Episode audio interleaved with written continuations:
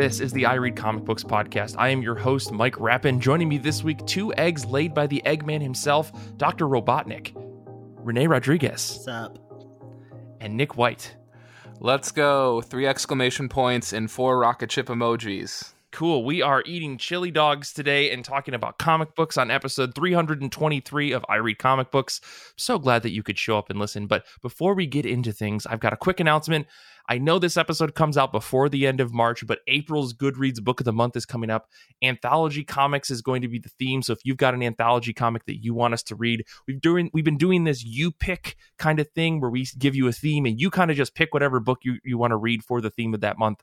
And for the Goodreads episodes that we record, some on Patreon, some live on the public feed, uh, we're going to pick one based off of what people nominate. So if you've got something you want to read, make sure you head over to our Goodreads group, join by April 1st so you can throw something into that thread, and maybe we'll pick it for the Goodreads episode coming up in April. But uh, let's get into things. Let's talk about comic books. That's why I brought you two here today. So let me ask my two legally mandated questions, which is how have you been? How have comic books been? Let's start with you, Renee. Um, I'm fine.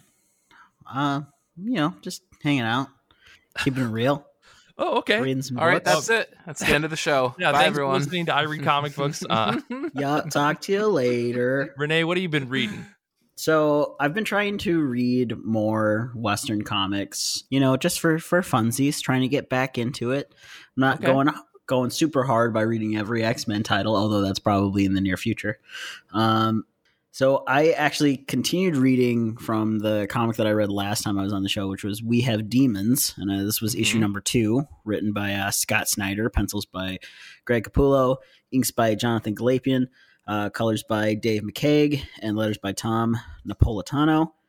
Again, this book is wild. It's about demon hunters, and like it's basically really kind of filthy and bloody and just all kinds of craziness. Um, and, you know, and it kind of talks about the idea of faith, not just in like gods, but just the idea of you know faith in general and all that. There are a lot of demons, and there's a lot of demon killing. You know, Hmm. so I would hope with a title like "We Have Demons" that there would Yeah, be yeah. a lot of They, demons. they, they, they aren't lying on the actual conceit. Yeah, yeah, yeah. yeah, yeah. No, there's lots of demons. There's a lot of tearing through demon anuses, as they say in the book. So, um, Okay. I mean, that's one of the things that they specifically say. Although, I guess in this issue, they're mostly like, there's a demon whose name is Gus who keeps just being like, "Huh, language, everybody," you know. So, Why do I feel like this is what how you would be if you were a demon?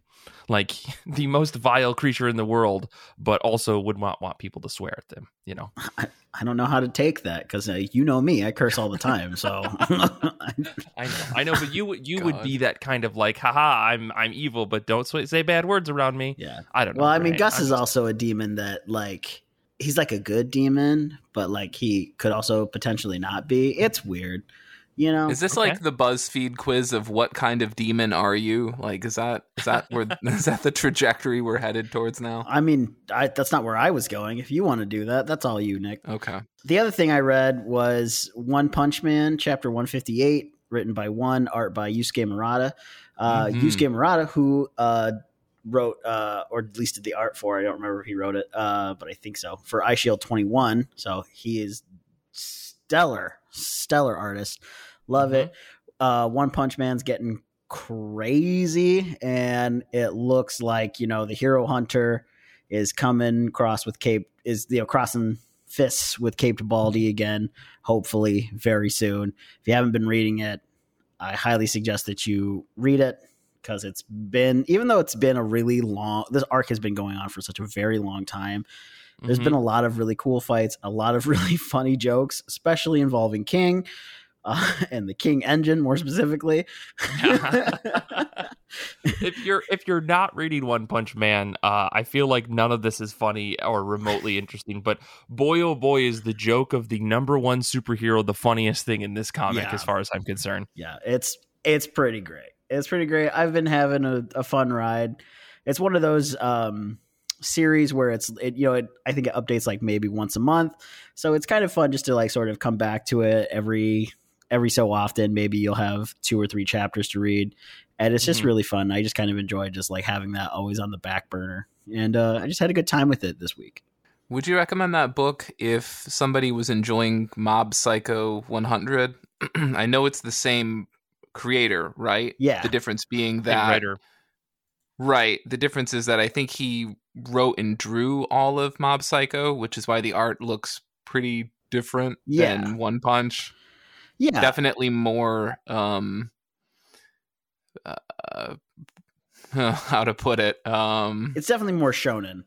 Um, rudimentary loose the pencils are definitely looser that's for sure Yeah, because one started, you know, he it started as a web comic. Uh, one Punch Man did, Mhm. and then it started getting serialized through uh, Shonen Jump. Whereas Mob Psycho 100, even though it's also being serialized now, the art has stayed the same with one's original art. Whereas One Punch Man, they grabbed Yusuke Murata. Uh, I would say that the comedic style is very similar. Um, it's a different type of story, but I mean, if you enjoy Mob Psycho, I think that you could get on board with One Punch Man. But you know, everybody's different. But I definitely say give it a shot. The especially the earlier chapters of One Punch Man are pretty fun and funny. Oh yeah. okay that's fair Yeah, I think as the series goes on, it definitely turns into more like actual shonen story, but like when you really step back from it, you're like, "Oh, this is very stupid." uh, which is great. I don't know. I, that's why I keep reading it at least. I always love that. There's always like a really big chunk of really serious chapters and stuff like that, and then you'll cut away to just this. What is the main character doing? And it's absolutely nothing important. He's lost most of the time. right. So yeah, you have, Saitama yeah, in the middle of this giant fight, Saitama is still trying to find the grocery store so that he can use the coupons he's been holding on to, right? Like yeah. Metal Bat's got like you know his arm and leg are broken. He's got like almost all of his ribs cracked, and you know he's just bleeding out trying to protect like some school kids. And then Saitama's just like, I have no idea where I am. This isn't my house. right. That's great. Um well cool. I guess Nick, uh, what about you? How have you been? How have comic books been? um yeah things have been good i guess the west michigan weather watch would be that we had about a week and a half where i thought spring was here for good Mhm. and then it snowed not once but twice this weekend. Huzzah. Um, but it's Michigan, which means you're never truly safe from the uh, specter of snow until about halfway through May. So we still got a ways to go. In terms of what I've read, I did read What's the Furthest Place from Here, 4 and 5. Uh, this is by Tyler Boss and Matthew Rosenberg with letters by Hassan. I always get this wrong. Otsmane Elahu? Otsmani Elhau. Elhau. Dang it. Close. I'll I'll learn this. I, I should learn this. Uh, he certainly letters more than enough books that I read. exactly. Um, so I think it's interesting to think of this book alongside Rick Remender's uh, "Glorious Vengeance of uh, Violence," whatever it's called. A righteous thirst for vengeance. That's it. That's it. Uh, like, because this is the other book going on right now compared to that, where I have absolutely no idea of where it's going. hmm the big difference for me is that after a couple issues of both, respectively, I'm not sure if I care where Boss and Rosenberg's book ends up.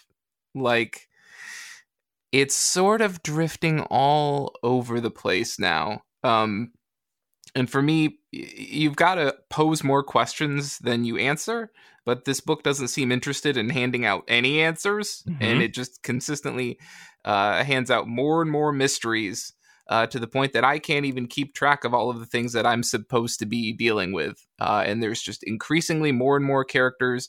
And it has the Delicious in Dungeons problem where nobody seems to die, but the cast seems to, um, you know, it's like a 50% more people every week. So, Mhm, mhm. um, for those who don't read this book, uh, I guess the elevator pitch would be it's sort of kind of post apocalyptic and the, it this has ended up with groups of people ending up in factions or gangs a la kind of Mad Max and it all seems to be kids and they all fight each other and have territory battles and I don't uh, I I don't know where this book is going.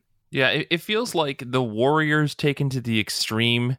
If you haven't if you've ever seen that movie there, it's it's weird because there seems to be some underlying set of rules that everyone knows except for the reader which is really interesting because they they're constantly talking about laws and rules and oh you can't do that or this is our territory. This like- violates our practices. Exactly yeah, and yeah. we don't know what those are and i i don't think that that's a knock on the book but right. after four or five issues you're kind of like okay what actually defines anything and i think you know nick you having read uh, i think up to the latest issue I'm, I'm at the same spot like i think we're going to hopefully get more answers by the end of this first arc because i don't think this is going to be a six issue and done series my guess is it's going to be 12 issues and done but yeah it's it feels like there's always something missing and tyler boss and matt rosenberg are like using this mystery box of like we're not going to tell you what's at the core of this um as like a a way to kind of one up their story and kind of slowly reveal things to you but so far i feel like for every one thing they reveal they add so many more things that i don't have answers for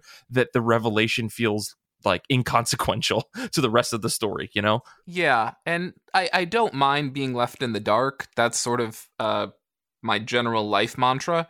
sure And and I certainly don't I I understand not I don't know kids these days, right? You know, I don't need the answers to everything, right? I don't need everything answered right now, but I need some things answered right now. I, I guess the big one would be why should I buy this book next month? That would be the starting question I'd like sure uh, answered. But uh, uh, Tyler Boss art is great. I mean, you, you want the silver lining to take away from this? Tyler Boss is a fantastic artist. I love his art in this book. It's still not uh, my favorite. I think his one shot of Department of Truth might be one of my favorites that he's done, but. We'll see where this book goes, I guess. Um, so resigned to this book look, look, uh, as frustrated as you might be with me, I know that none of that is going to end up on the pull as a pull quote on the on the trade. So I'm equally I'm losing out here too, okay? Yeah. Like, that opportunity is gone. Um I also read Drifting Dragons volumes 1 and 2.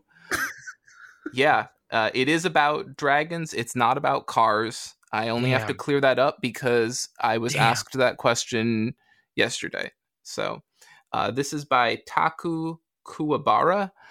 I couldn't find any other work by this individual, so perhaps this is Taku's first manga. or at least their first english manga probably Right.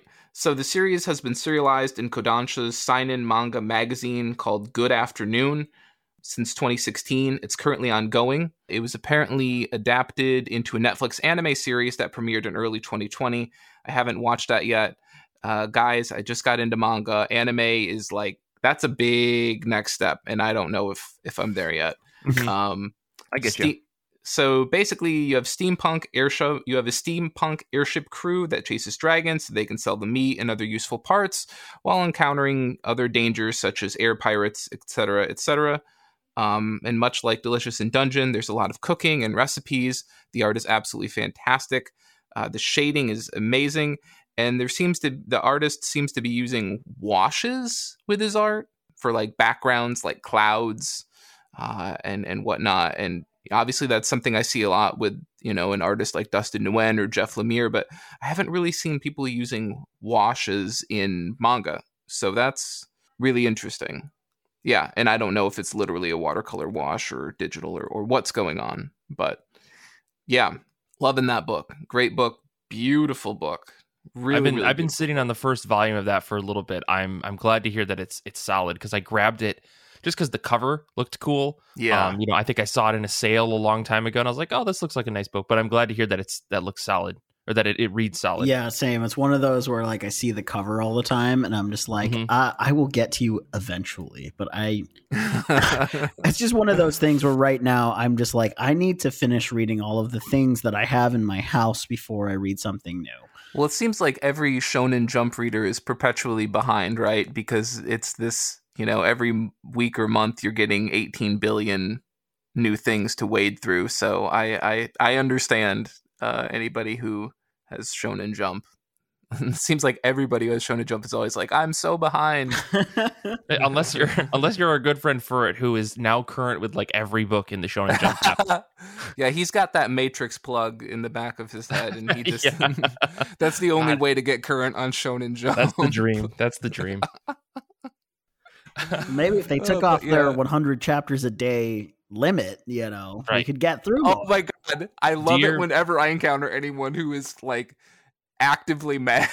actively, This is Renee. Renee Yeah. has run into this before, right? Renee is the power user. He is the power user. I mean, a 100 chapters a day is nothing. Why is there a limit? That is so much manga to read in one day, Renee. I think they're telling you to go outside and touch some grass.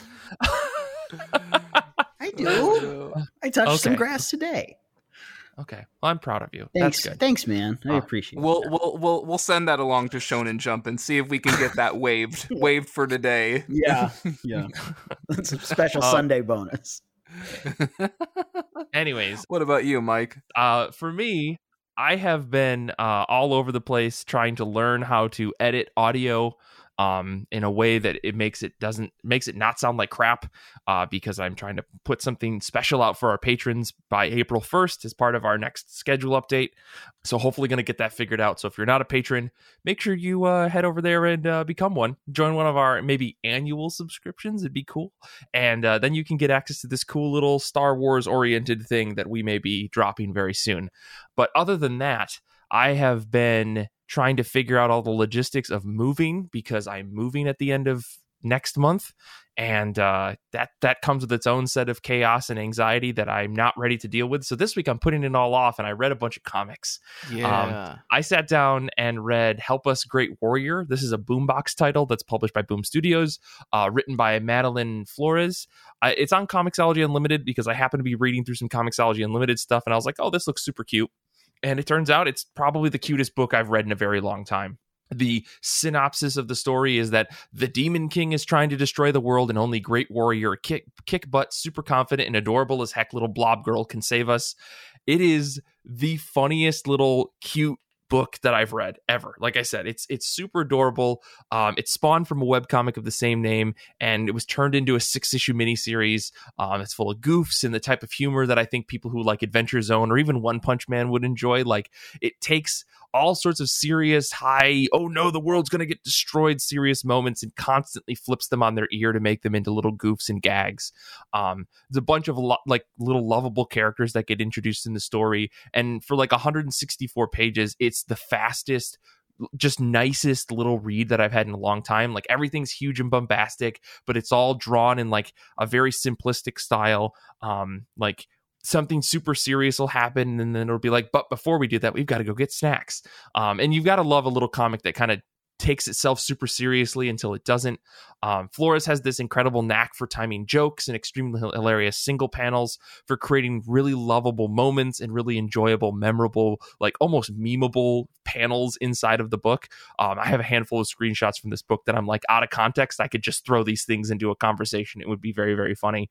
So I would 100% would recommend this book to anyone who just wants something nice to read. If you're like, hey, I want to read something, but I don't want to have to dig into lore. I don't want to have to deal with something super serious. Like this book has a lot of heart and a lot of just comedy in it that super works. And I would really recommend it. So go read Help Us Great Warrior. It is fantastic. Um, and now I really want to go find the webcomic because all of the little clips that they put in the back of this collected edition are like snippets from the actual webcomic and they are hilarious. They remind me of like Super Mutant Magic Academy just in terms of the like we've only got four or five panels to tell a joke and Flores really really nails it. Um, so highly recommend that book if you guys can get it. Um, it- but like I said, it's on CU. If you don't have CU, uh, I'm th- pretty sure that's very cheap um, in physical and digital formats. So the other thing I want to talk about real quick is I read Burn the Witch Volume One. I think I talked about this last week on the show as about the book that I was going to read next. Uh, this is Tite Kubo's book, uh, and you know it wasn't too bad. I, I know this has been on the Shonen Jump app for a while, and I have been kind of putting off reading it because I was like, I don't want to be hurt by by Kubo again. So is this Um, about the Salem witchcraft trials, or is this Yes, nothing? It's exactly that. It's a very serious book about the Salem witch trials. No, this is it's it's a story. Thanks. That, I really thought. I really thought for the first time, like it was gonna be okay. no, no. This is You duped a, me. it's a Shonen Jump title. Uh, Is there written- actually a witch involved? Yes? Hol- Thank God. Let me explain the book. Holy smokes! Uh, so this book takes place in the Bleach universe, kind of. It's a story about two girls who, or two, I guess, young women. One goes to high school, the other's like a secret pop star, and um, they work for this place called WB. I can't think of what the name of it is because it's so stupid. Um, like everything about this book is stupid. It's so over the top. I feel like I read Bleach and now I understand everything that Tite Kubo is going to ever create ever again because WB is kind of stupid. it's it's not West Branch. I mean, at the end of the Zero issue, they talk about how it's Soul Society West Branch, but it actually has a different name. And it, the whole book is like it feels super experimental. Like Kubo had an idea for these two witch characters, and they fly around on these dragons. Um, but the dragons aren't dragons. Dragons are actually like the name that the British people give to any kind of monster that lives in what's called reverse London. Um, so there's London, and then there's reverse London where demons live and dragons live and um it really feels like he kept saying like how weird can i make this and you know you feel this with soul society and Hueco mundo from bleach like he's got these very opposite things he loves this the the pairings of good and evil black and white you know like up and down. And i really like the way that this story kind of developed with ins- extreme insanity. Like i said lots of experimentation lots of just like let's just make everything explode for no reason. Like the the pacing is all over the place. Um it feels like the end of bleach where it was like nothing needs to make sense. We just need to get to this fight. But i i didn't hate it right like overall i would read more of this if only because then i could get more of this guy's art but also i would get like maybe he could learn from some of the failings of bleach i mean he's Kubo introduced all these little side character storylines in this first volume of what seems to be a one shot, kind of asking the question or begging readers to say, hey, if you're curious, I could do more of this. But I worry that it's going to have the same failings of Bleach, where like he introduced characters like, like, uh, Sado or or Orihime, and they never really got full storylines. Instead, they ended up just being supplementary to the main storyline. Compared to other, you know, comics out there where you actually get little side stories with characters, like My Hero Academia does this pretty well. I think Jujutsu Kaisen did this, has done this pretty well. One Piece, you know, like I, I feel like a lot of other manga creators do a good job of at least giving a little bit more root to their side characters, especially if they're going to introduce something that's weird that could play into the bigger storyline. Um, but anyways, Burn the Witch was interesting enough that I was like, all right, I could do more of this. It just needs to get someone needs to just make this less sloppy. Um, and it could be a really fun book. And if it ties into Bleach in some capacity, like my ever undying love for Bleach will, you know, always be there. So I don't know. This is interesting. I am not upset that I read it. I guess it's you know gl- great review. I'm sure That's a pull Um, quote. yeah, that's yeah, a that's yeah. a good one. This is Uh, on Shonen Jump. this is on the Shonen Jump app. Uh, Danny's very upset with me in the chat right now. I apologize, but you know what? I don't have time for your feelings, Danny. I'm sorry. We've got to move on. Let's talk about comics that are on the top of our pile. Comics that are new. Comics that are old. What are you guys reading next from the top of your pile? Let's start with you, Nick. So the good news is I wrote this down in my notes so that I can tell you that the title is A Righteous Thirst for Vengeance. Mm-hmm. Number six, uh, when unprom- unprompted or off the cuff, I will never get this title right. So this is by Rick Remender, written by Rick Remender, art by Andre Lima Araujo, uh, colors by Chris O'Halloran, letters by Rus Wooton. Again, like I sort of mentioned earlier with What's the Furthest Place from Here, uh, where is this book going? I have no idea. Uh, in fact, it almost seems like the guy who writes the solicits at Image Comics also has no idea. Um, let me read this to you because I love this so much. Uh huh. Okay. When a life is shattered by violence, putting the pieces back together is arduous, but we can find friends in scary places even as enemies lurk in the shadows. Cool. Some higher up must have really meant it when he said no spoilers this month. Like you can't give anything away. Okay, I will I will write the most ambiguous sentence that I can. You could literally copy and paste this for like a Walking Dead issue. Right. This, this issue could be a Sesame Outcast. Street episode summary for all we I mean, I don't know. Yeah. Maybe Elmo has a really hard week. I, I don't know. uh, I mean, hey, if there was a book where I would be like, no spoilers, it would definitely be this one. I love this book. I, as long as it doesn't get super edge lord or resoundingly, overwhelmingly violent, uh, and Remender gives in to his uh, darker tendencies, um, I will continue to love this book uh, until that point. This book is super interesting because it feels like the fastest paced thing that is taking forever to get to the end of, like in a good way. Yeah. I want a million issues of this, but also every issue I read in like two minutes flat. Yeah, like inject this straight into my veins. I Yeah. every time that I reach the end of the issue, I'm like, what was that? 7 pages? And then I look and it's like, no, that was like 24, 26 pages. I'm like, how? Mhm. How? Like it feels it feels like 7. And I I think full credit to Remender, there are plenty of pages, plenty of sequences that he doesn't bog down with prose. Like it is just a Right. really fast, silent, you know, action sequence or whatever. And that just keeps the pacing just 0 to 60. Uh yeah. This book could be 100% bogged down with like captions, right? Like the entire Totally. book could have a narration, but I think it's really, really smart to not have that and just make us like the reader experience what's happening with the the the players of the story, if only because it makes it that much more interesting. You never know where the book is going because no one is telling you in advance, I've got to go do this and I can't forget that I did that, you know? None of that shit. I I really really have to applaud uh, the team on this book for for not bogging us down. Like I, I totally agree with you, Nick. This book flies and it's amazing. Yeah. 100%. And Renee, what about you? What are you excited for? What are you reading next? Well, one, I liked Burn the Witch, um, but I also I, really, didn't say I I also disliked really that like Burn the Bleach, Witch. and you know, I, I'm I like along Bleach. with Danny. I'm Ooh, also fight, very un- unhappy with you, but wow. Oh my god. We're gonna have a conversation Oh, in the break. Are, Oh my we god. are. Somebody is going to have their bleach wall scroll taken down. That's what's going to happen. There's going to be words. I reread Oh. Bleach not that long ago, and I do not agree with your assess- your assessment, sir. Okay. But, Okay. anyways, what in the hell? Yeah. What are, What are you reading next? What's on the top oh, of your oh, pile? oh, oh, oh. Uh, so the next thing that I am excited for is Shoha Shoten Chapter Seven, uh, writer written by uh, Akinari Asakura and art by Takeshi Obata, who is the man. Uh, Takeshi Obata Mhm. has written series Mhm. such as Death Note, Bakuman, Platinum End, Hikaru no Go, and I think I mean, those are some pretty big ones right there. He's Yeah. I mean, you didn't have to go any further, man.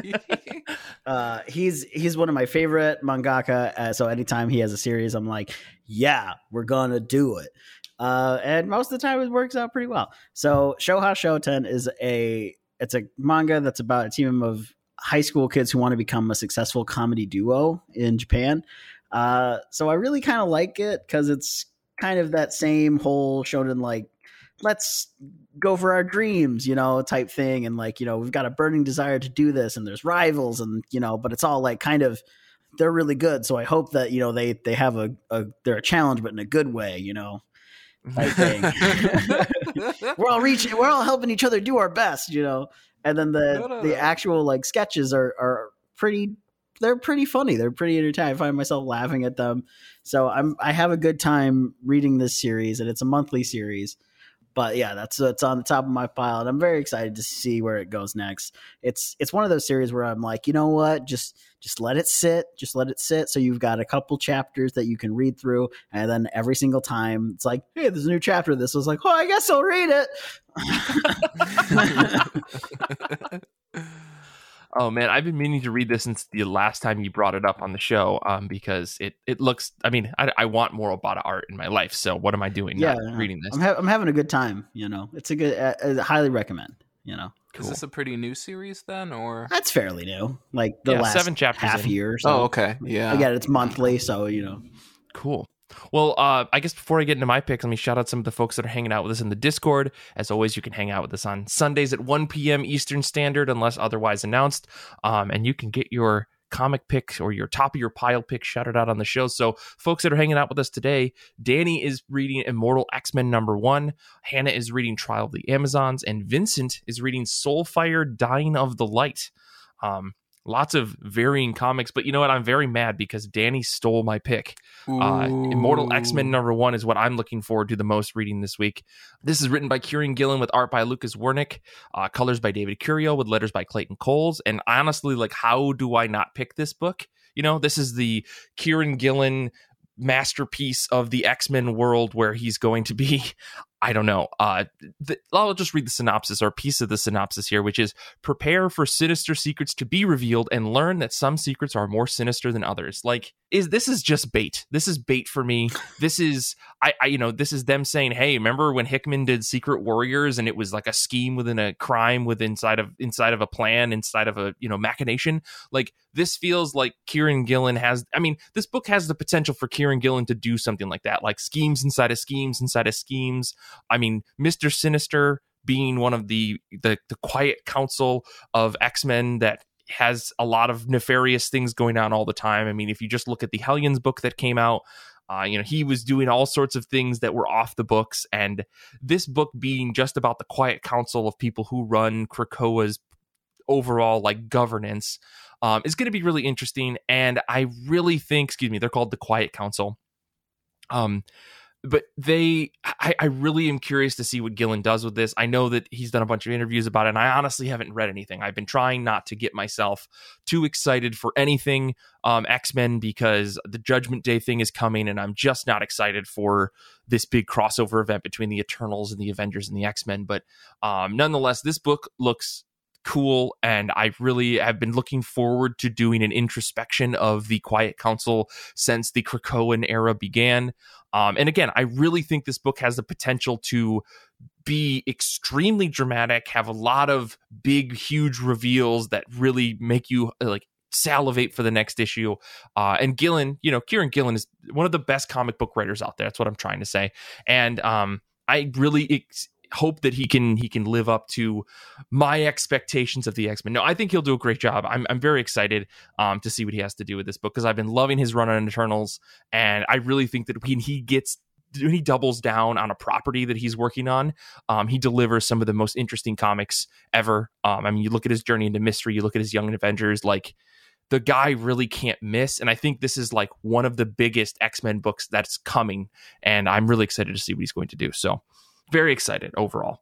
But um, so, yeah, let's take a quick break. Oh, go ahead. Go ahead. Is Mister Sinister going to be in the book then? Yeah. So the the Quiet Council. I guess if you're if you're not reading all the X Men, uh, I'm going to get all the names wrong. Who's on the Quiet Council? But I'll try to do this off the top of my head. So the don't worry, Council, R- R- Renee and I will correct you if you thank you get thank one you. of these wrong. yeah. So I said Mister Sinister because he's on the Quiet Council as well as uh, Professor Xavier, uh, Magneto, Kate Bishop. Kate Bishop that's not who I meant. Uh, Kate. Oh, I'm just gonna skip it. Emma. Emma. All I can think of is. all I can think of is X or, or movie stars. Um, Kate Pryde. Thank you, Danny. Oh my god, I don't know any of the X Men now. I can't uh, like blanking. Nightcrawler, uh, uh, Emma Frost. Thank you, Danny. Uh, Sebastian Shaw, uh, uh, Mister Sinister. Like I said, the high evolutionary no there's another guy anyways it's a it's a handful of villains and and heroes uh mystique and now destiny her wife people are just throwing names in the chat yeah. now to throw me off. Um anyways so a lot of there's a lot of big players in in the quiet council um and now we're getting a book about them because they've all kind of like acted outside of all of the main storylines with the exception of like kate pryde she's kind of had her own book with the marauders but um yeah it's going to be really interesting to see this. I think storm's also technically on the quiet council but she's technically the leader of Arakko, which is aka Mars, but Eh, you know we're we're gonna get too deep in in, in the weeds for the X Men, so I'm just not gonna do that. I but, was just asking just because there was a lot of Sinister drops, and I was like, if there's a lot of Sinister happening and there's no Mister Sinister, then what are we doing? Yes, yes, but yes. Mister Sinister, I think, is going to be at the core of this book. Is what it comes down. To. Every to. time I hear Mister Sinister, I just think of that that random issue where Mister Sinister kidnaps Spider Man, and Spider Man's just like, "Is your last name really Sinister? So what's mm-hmm. your first name? Is it Ted?" Is your name Ted Sinister? okay, with that, we're going to take a quick break. Um, and when we come back, we're going to be talking about some advanced review comics. So, we're going to give you some advanced reviews and some information about books that we think you should check out in the near future, or maybe some books that you shouldn't check out. So, we'll be back in just a second.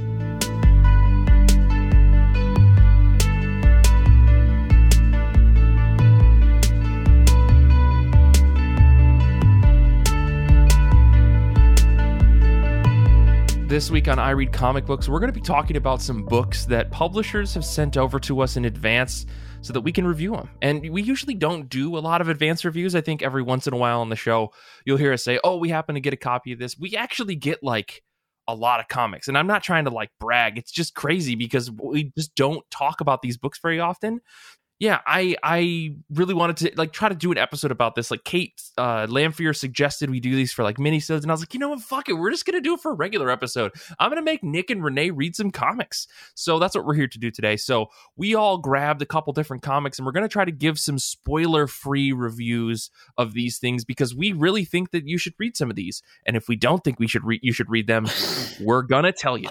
And then so- we're not gonna get comments. um Anyways, bye bye comps. Here's the thing. That's this is the risk that you run in publishing comics, right? Sometimes people just aren't going to like your book, but you know, do whatever you're going to do. We're not here to be truly negative. We're going to find some light in the shadow if we have to, and I'm going to force it. So either way, uh, let's let's just get things started. I'm going to talk about a book that I read called A Town Called Terror. This is out on April 13th, 2022. So if you listen to this in the future, lucky you, you could go buy this book um, because I think that you should. Uh, this is by Steve Niles, Simon Kurdansky. Uh, this is an interesting, interesting book. I, you may know Steve Niles' name from the 30 Days of Night series if you've ever read that, or maybe you saw the movie uh, way back when. Um, but this is a book that has like I don't know, it's giving me crow vibes, right? The hmm. the art by uh Kurdansky is really uh Kudansky Kudranski that's what I'm getting my letters mixed up Kudranski um is very hyper realistic but there's so much extra everything to every single page of this book um the art is very dark it's very it's very black and white and gray with some color mixed in. I mean, like the opening scene of the book asks a huge question that you really don't get an answer to in the first issue, but in the best of ways. And really, uh, you can tell that Steve Niles is trying to really, really tell a super slow paced book. So overall, like, you know, we we follow a guy who's getting back involved with his family, and um, without getting too much further into it, it involves a lot of changing scenery and a lot of really interesting transitions that I think uh, Kudranski does a, a fantastic job of conveying. Um, my only real complaint about this book is that some of the page content is so muddled in extra everything. Like every yeah. single panel has a lot of decoration. Every single page has so much detail that you're not really sure what's important, what's not important. There doesn't seem to be a background to this book. It mm. feels like every single page is a massive painting. Um, but it's still a serialized comic. It's still a sequential panel by panel kind of comic, but there's just so much extra decoration. Um, that being said, uh, Kudranski's art is superb. I, some of the most realistic looking art I've read in a long time. And I really have to credit them for trying to create an atmosphere in this book because it's very much there. Like it's giving me gothic, grungy, dark, everything's place, taking place at night vibes um, in the best ways. And this isn't a black and white book. Um, there is a lot of color in this book, but everything is super muted. And when they add color, it is with intent and purpose. And you really have to credit uh, for for owning every aspect of this book in regards to art because it's it's pretty impressive overall. So, Town Called Terror, it's pretty solid. It's out on April thirteenth. I don't know. Nick, Renee, any questions that I can answer about this book for you?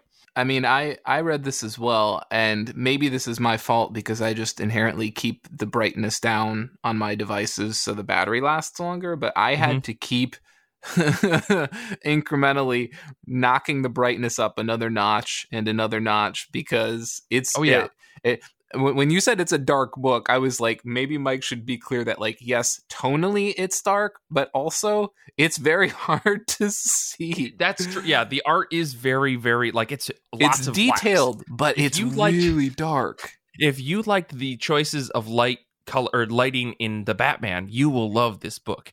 Um, that's a joke for only people who've seen the Batman. But yeah, it's very, very dark, and you like I had to I read it on my computer monitor, so like full brightness um, on right. everything. But I think if I was reading it on a tablet or a phone or something, um, I would have had to crank things because it's very hard to see. Yeah, yeah, but uh, definitely creates a mystery. Doesn't really answer any questions. Definitely leaves you wanting to read issue two to try to get any sort of context for mm-hmm. Mm-hmm. Uh, for what's going on. Um, I just couldn't understand maybe I'm an idiot, but there's a panel where someone has to call 911 and she's dialed 991. Did you see this? Yeah, I don't know if that was a typo or maybe that's the Canadian 911 or something. I'm know. so glad I'm not the only one. Like my brain broke for 2 seconds when I saw that and I was like, "Wait, what?"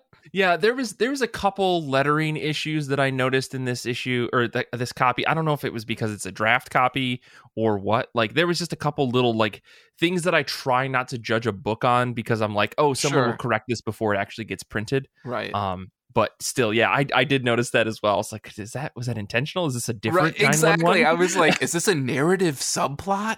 yeah, yeah, yeah. oh um, god. But yeah, interesting book. Um, Renee, what about you? What did, what did you read?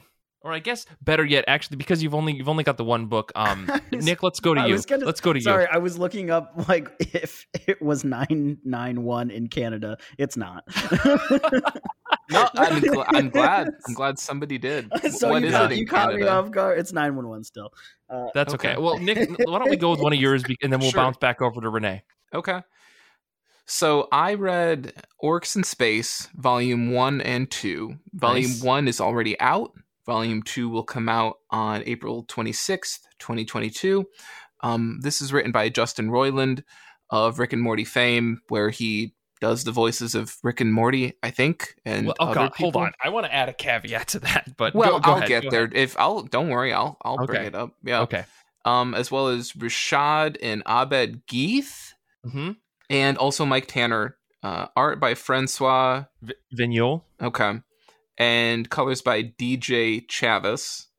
I think what Mike was going to get at is that while there are four writers listed, based on the interview you had uh, on the show, uh, Mike, it sounds like Roiland was maybe a high level story consulting. Um, mm-hmm. And then the Gheith brothers wrote the screenplay, and Tanner adapted it into a comic? Yeah, I mean, I think that uh, the Gheith brothers and Tanner kind of worked on it together. Um, Mike Tanner having a little bit more experience in the comic world, I think he, the way he explained it in the interview that we did uh, a few episodes back, was that he kind of, you know, they had a lot of things they wanted to do in the book and he kind of had to say well we can only do so much in a panel you know? So um, i think it was just like a, an amalgamation of the three of them working together. And again i think Roiland was like a consultant on the story less yeah. so than an actual writer. But you know it's hard to credit that uh, i guess in a comic. Yeah yeah. I mean it, it is always nice when a credits page is a little bit more specific about who did what. Or I love, you know, as I talked about a couple weeks ago when Mike Mignola was like, yeah, they're giving me writer credits, but really it's like a 30 second phone call. And uh, it's, yeah, I'm guessing this is very simple. Do you want more money, Mike Mignola? Yes, please. Okay. Yeah. Um, yeah.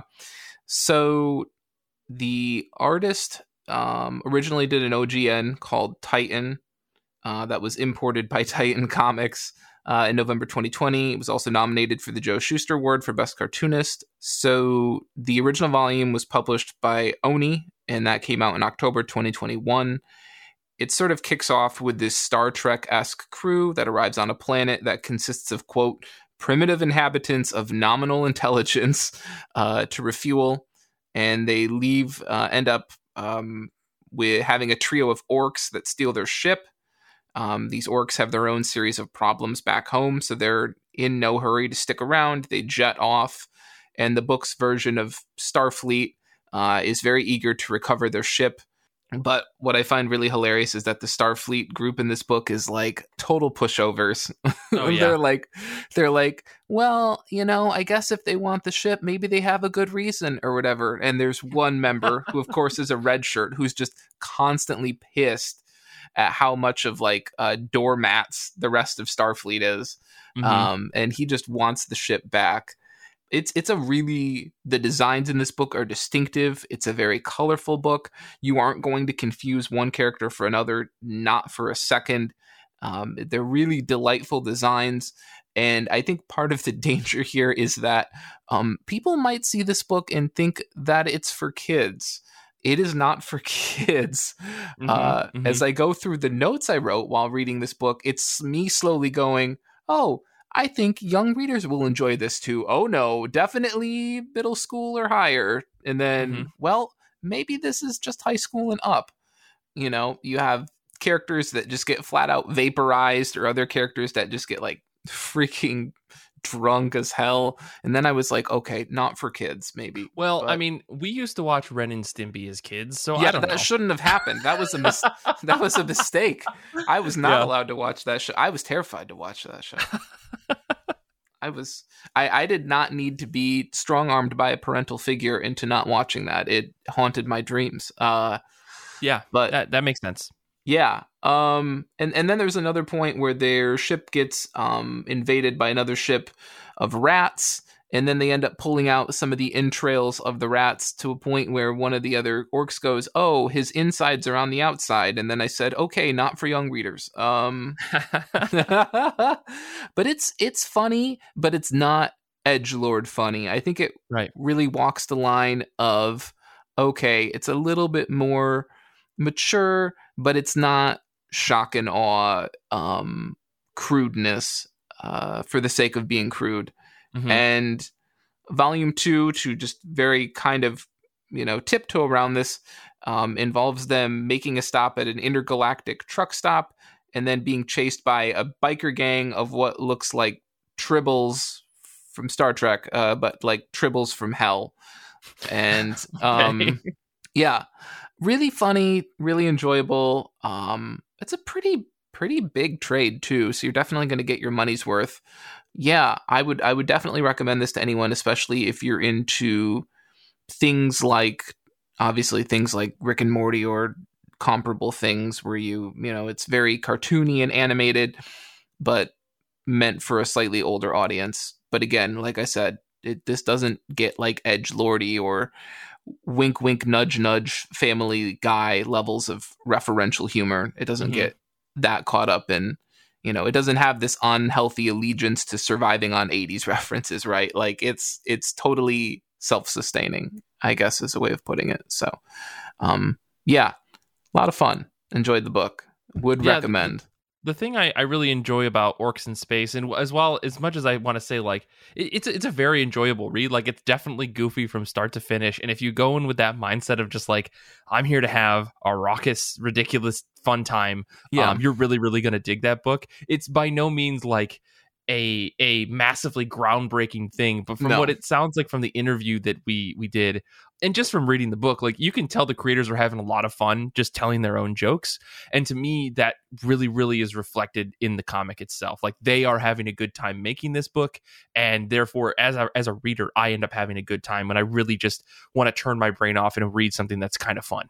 Um, and that's exactly what this book is. It's just kind of fun. Yeah, it's it's not like some sort of groundbreaking magnum opus or anything like that. It's not some massive, you know, critically acclaimed thought piece, but it's a fun it's a fun read and sometimes that's, you know, that's what you want, you know, not Mhm. everything you pick up has to be, you know, phonogram, right?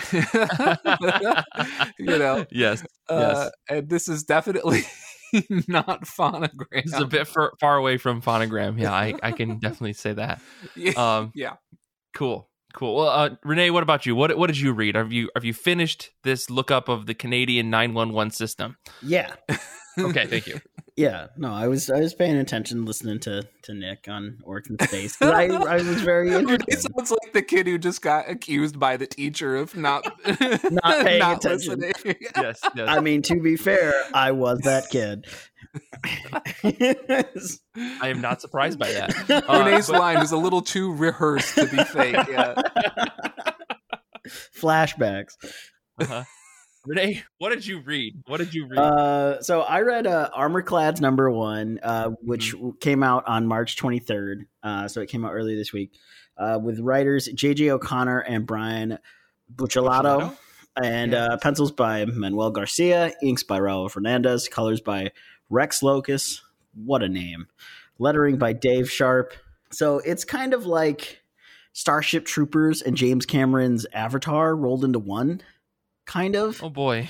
So, because like they're on this planet and they're, you know, mining resources, but there's also bugs, you know, and there's also like a lot of like propaganda that's being spat out by the the you know the screens or whatever but also Mm-hmm. everyone's still very jaded by the propaganda like they believed it at one point but now they're there they're like we're all just gonna die here it's same shit different day you know and they're also constantly told by like like it's kind of separated between like the the people who are actually mining the uh, resource versus like the military and like they have different types of armors and things like that and like the Hmm. military literally calls like the miners like grubs and they're like look you're worthless you're just a number you're not a name i don't give a crap all that kind of stuff so Love it. you know, it kind of has like this air of like, okay, so there's going to be rebellion probably, you know, Mhm. and you know there could be multiple rebellions. Who knows? It's still really too early to tell what's kind of going to happen, but there's it's also like there's it feels like there's a lot of things about the world and about like what they're doing specifically that's missing. Like we don't know how they got there, like if they did if it was like a volunteer thing or if they were like, you know, uh, kind of forced to be there? Are they prisoners? Whatever. It's it just kind of seems very very like vague. Interesting. You know? this is and this is published by Valiant Comics, right? Yeah.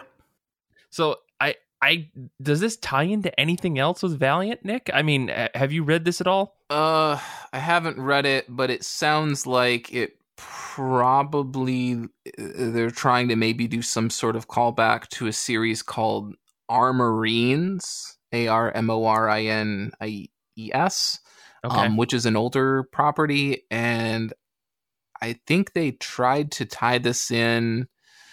God, I want to say they brought the Armorines in towards the end of the original X-O run, gotcha. but gotcha. I'd say it Um, does I've heard- it feels very Yeah. much like a tie-in either to like a movie or like a game series or like even like you know like a model type game like Warhammer or something like that. It feels very much like a like a tie-in or like a spin-off for that. Gotcha. I mean, uh, we should be completely clear here. Um, Valiant has gone like triple in on NFTs in the worst way ever. yeah, Um, and had they not sent this issue to us, I don't think any of us would be reading it. Uh, Danny in the chat is saying that there's a prologue to this issue that has a tie-in that is only available via NFT. So, like, honestly, fuck all that. um, right. but My I mean, you know- understanding was that um in order to read the prologue, it wasn't even that you needed to sign up, it was that you also had to own a Valiant NFT, which was my understanding of what I read on the website. Well, and I was hard like, pass. oh, yeah. Yeah. Not doing that shit. Um, Yeah. So one thing I did think that was really interesting was the they there was also a preview for issue two in the back, and for whatever reason it was in to- it was totally in black and white, which I actually kind of dug a little bit more than the full colored issue, and maybe that's just due to all the manga I read, but uh, Renee was like, ah, this is so much better. it feels Yeah. so familiar. Um, but honestly, I really loved all the detailing you could see even without the colors. And like the lettering for the preview was actually really like well done. It- they still like did so, sort of creative things, and it added like an emphasis when a character said a certain thing, you know. And mm-hmm. so I, I really did kind of like that, and I was like, I almost kind of like that a little bit better because it's a little more interesting, and also still seeing the detail in the pencils and the inks was like just wow. I was like, the, Manuel Garcia and Raul Fernandez really kind of knocked it out of the park, which isn't to say that the colors in the issue aren't good. They're actually really, really phenomenal, like going through them. Like they it does paint a very vivid world, and there's a lot of small things like the sort of like wear on the on the suits or like the dirt that gets on the faces of the crew, and there's all these tiny little things. And honestly, that was the the art and the the coloring all that that was kind of what I liked the most about it. Not to say that like I wasn't thoroughly disinterested in the series, but at the same time, there Mhm. was a lot missing. And again, it reminded me a lot of Starship Troopers and uh, Avatar. So I was just kind of like, okay, it just kind of feels very by the numbers almost. But I still think that the art is very, very pretty. And I'm not sure that I would continue reading this. Um, one, just because I don't really read too much sci fi anymore. But Sure. Also with all the NFT stuff going on, I'm just kind of like, eh, no. Yeah, understandable. Understandable. Um, Nick, what about you? What's uh it's another book you've been you picked up? Another one I read was where did I put this? Ghost Cage number one, Mm-hmm. which came out last week at the time of recording. Correct. Um, and this is from Image Comics. It's written by Nick Dragotta and Caleb Goellner, uh, with art by Nick Dragotta, letters and design by Rus Wooton. Uh, most of us know Nick Dragotta as the artist from East of West, which was written Mhm. by Jonathan Hickman. And now he's sort of marching out and carving his own path with this work. Um, it's a big, oversized issue. It is in black and white so it Uh, looks like a manga, which always breaks my head when it something not only it not only looks like a manga, it feels, feels like, like, a manga, and which always breaks my brain when it goes looks like a manga, feels like a manga, read it left to right, and I'm like, no, no, Yeah. I'm not gonna Yeah. lie. While reading, like I keep, I keep double checking to make sure I'm reading in the correct way. right. because I'm just like, I'm like, oh no, am I reading? The, does this make sense?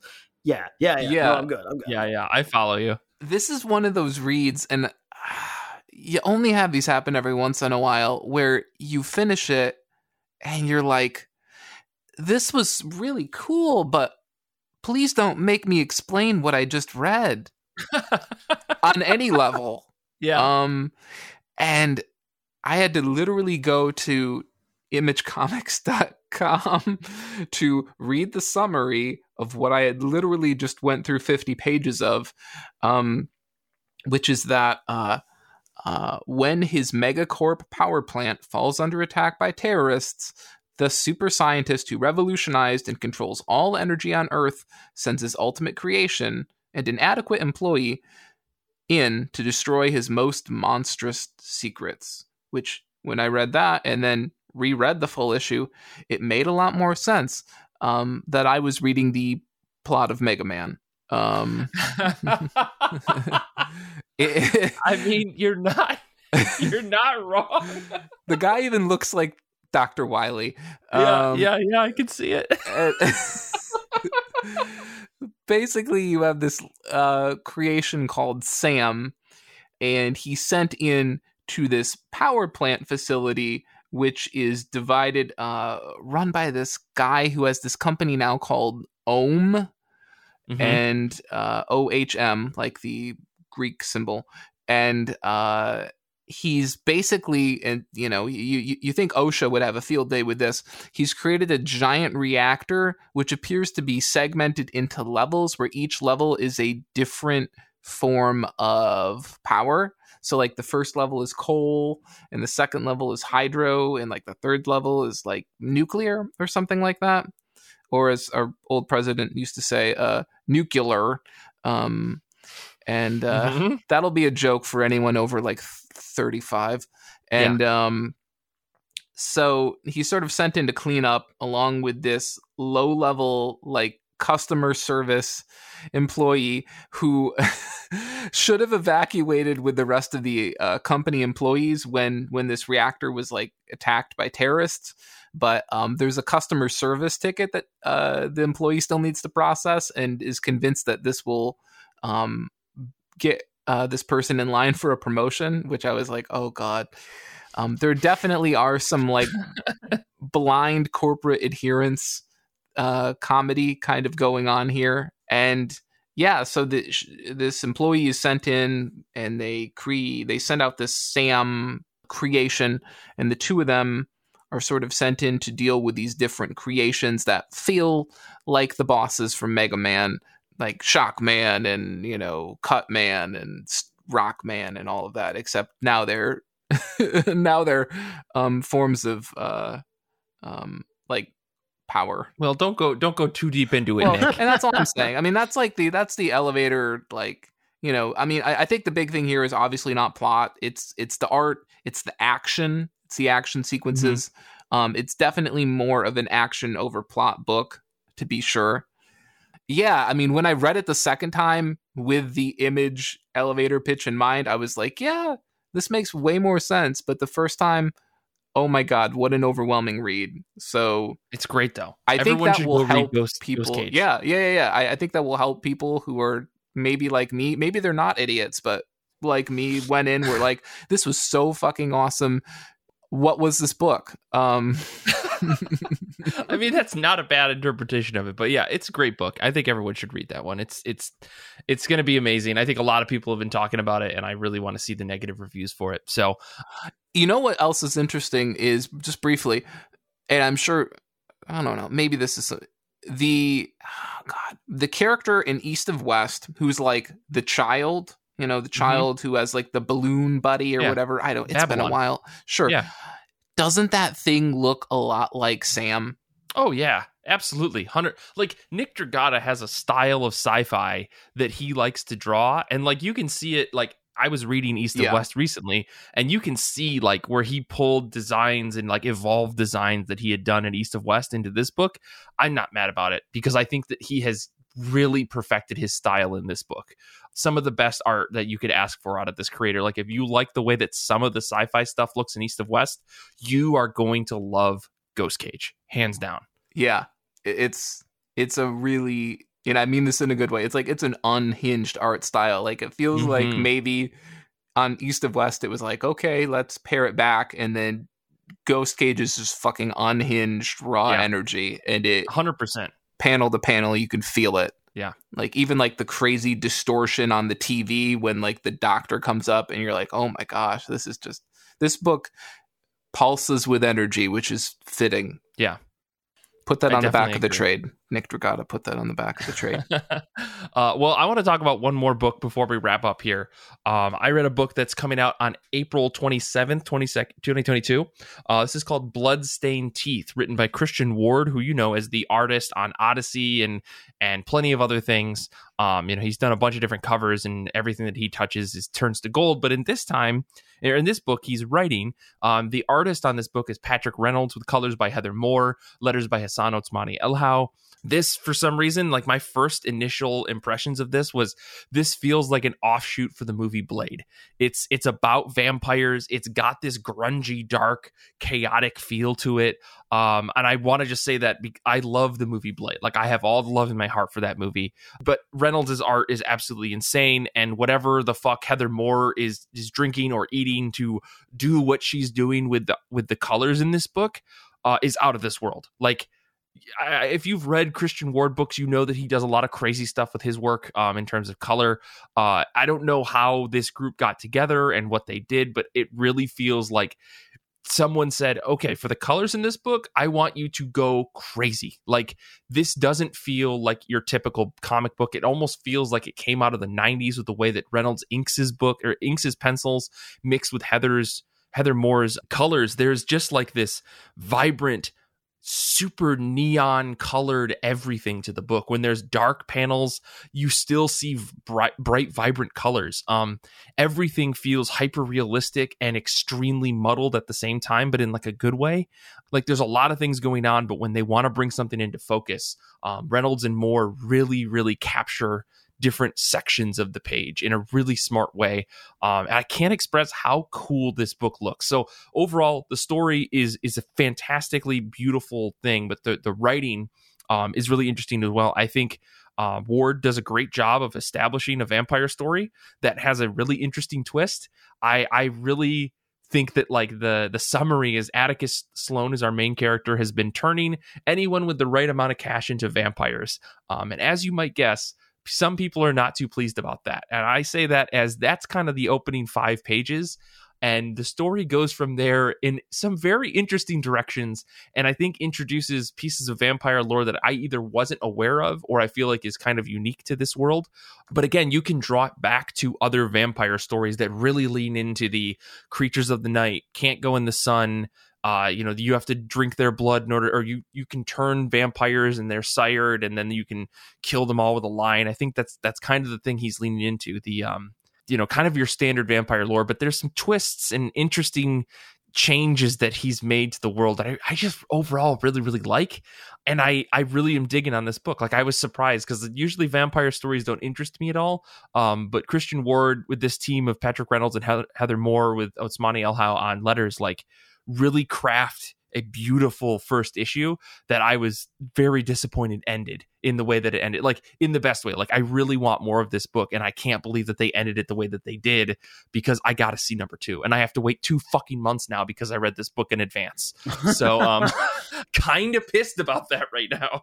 Yeah, I I read this too, and like I thought the whole Ah, what is it called? Like the hierarchy of like the the firstborns and the sips. Like the firstborns hate the sips. I thought that was really crazy. And like Yeah, the yeah, yeah. entire time that I was reading this book, it really felt like I was watching like a, a rotoscoped movie, like you know where they shot Yeah. it and then they just did art over top of it to like sort of make it look like it was drawn because like all of these people look Yeah. so real, and the colors are just so crazy. But it just like Yeah. it, it, just and that was the vibe I got was I was like this looks like a rotoscope movie. Yeah, that's a that's a really good way to describe that because it feels like the colors don't belong. But without this color scheme, this book would not feel as great as it felt. You know what I mean? Yeah. I totally, totally dig that. That's a that's a fantastic way to describe that.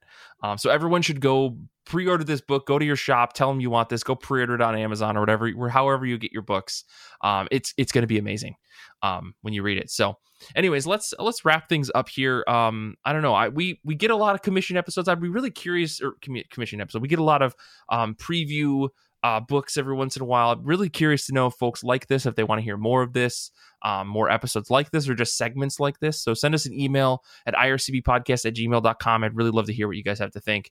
Um, for next week's show, though, uh, we do have a commissioned episode. Our good buddy Danny is up at the $10 tier in our Patreon, commissioned an episode from us. It's going to be me and Nick and Paul, and we are going to be talking i guess the description is the airing of comics grievances and how we can fix them. So we're to get the metal pole we're to you know dance in a circle the whole seinfeld bit's to go on uh, and we're to try to talk about the, the, the things that are problems in comics and how we can potentially fix them as comic readers and fans. So it's to be a really interesting episode. I think there's to be a lot to talk about. So make sure you tune in next week. Until then though you can follow us all on Twitter. You can follow Renee at Rodrigo29. You can follow Nick at Death Star Plans. You can follow me at Mike Rappin. And you can follow the show at IRCB Podcast on Twitter and Instagram and TikTok and wherever you can find podcasts. This episode first aired on Patreon, and it's possible because of our wonderful patrons. Join today for exclusive series like IRCB Movie Club, Saga of Saga, and so much more. You can join now at patreon.com slash IRCB podcast. And if you haven't already, please rate and review our show five stars on Apple Podcasts, Spotify. Yes, they do have ratings, Google Podcasts, or wherever you listen to podcasts because we deserve it. Join the IRCB Discord community to chat comics and more. Plus, you can listen to our episodes live as we record every week. Uh, there's a link to our Discord in the show notes. Podcasts grow best when spread by word of mouth, so why not tell your friends, family, and local comic book shop about IRCB? Infinity Shred is the best band in the universe. They do all of our music, and they are quite honestly incredible. Xander's a very cool guy who makes us sound even cooler every week. He edits the show. I want to say thank you to Danny and Hannah and, and Vincent and everybody who was hanging out with us in the chat today. I want to say thank you to Nick and, and Renee for being on this episode with me, and thank you to everyone out there who listens to the show and continues to listen. You are fantastic human beings. Until next time, comics are good, and so are you.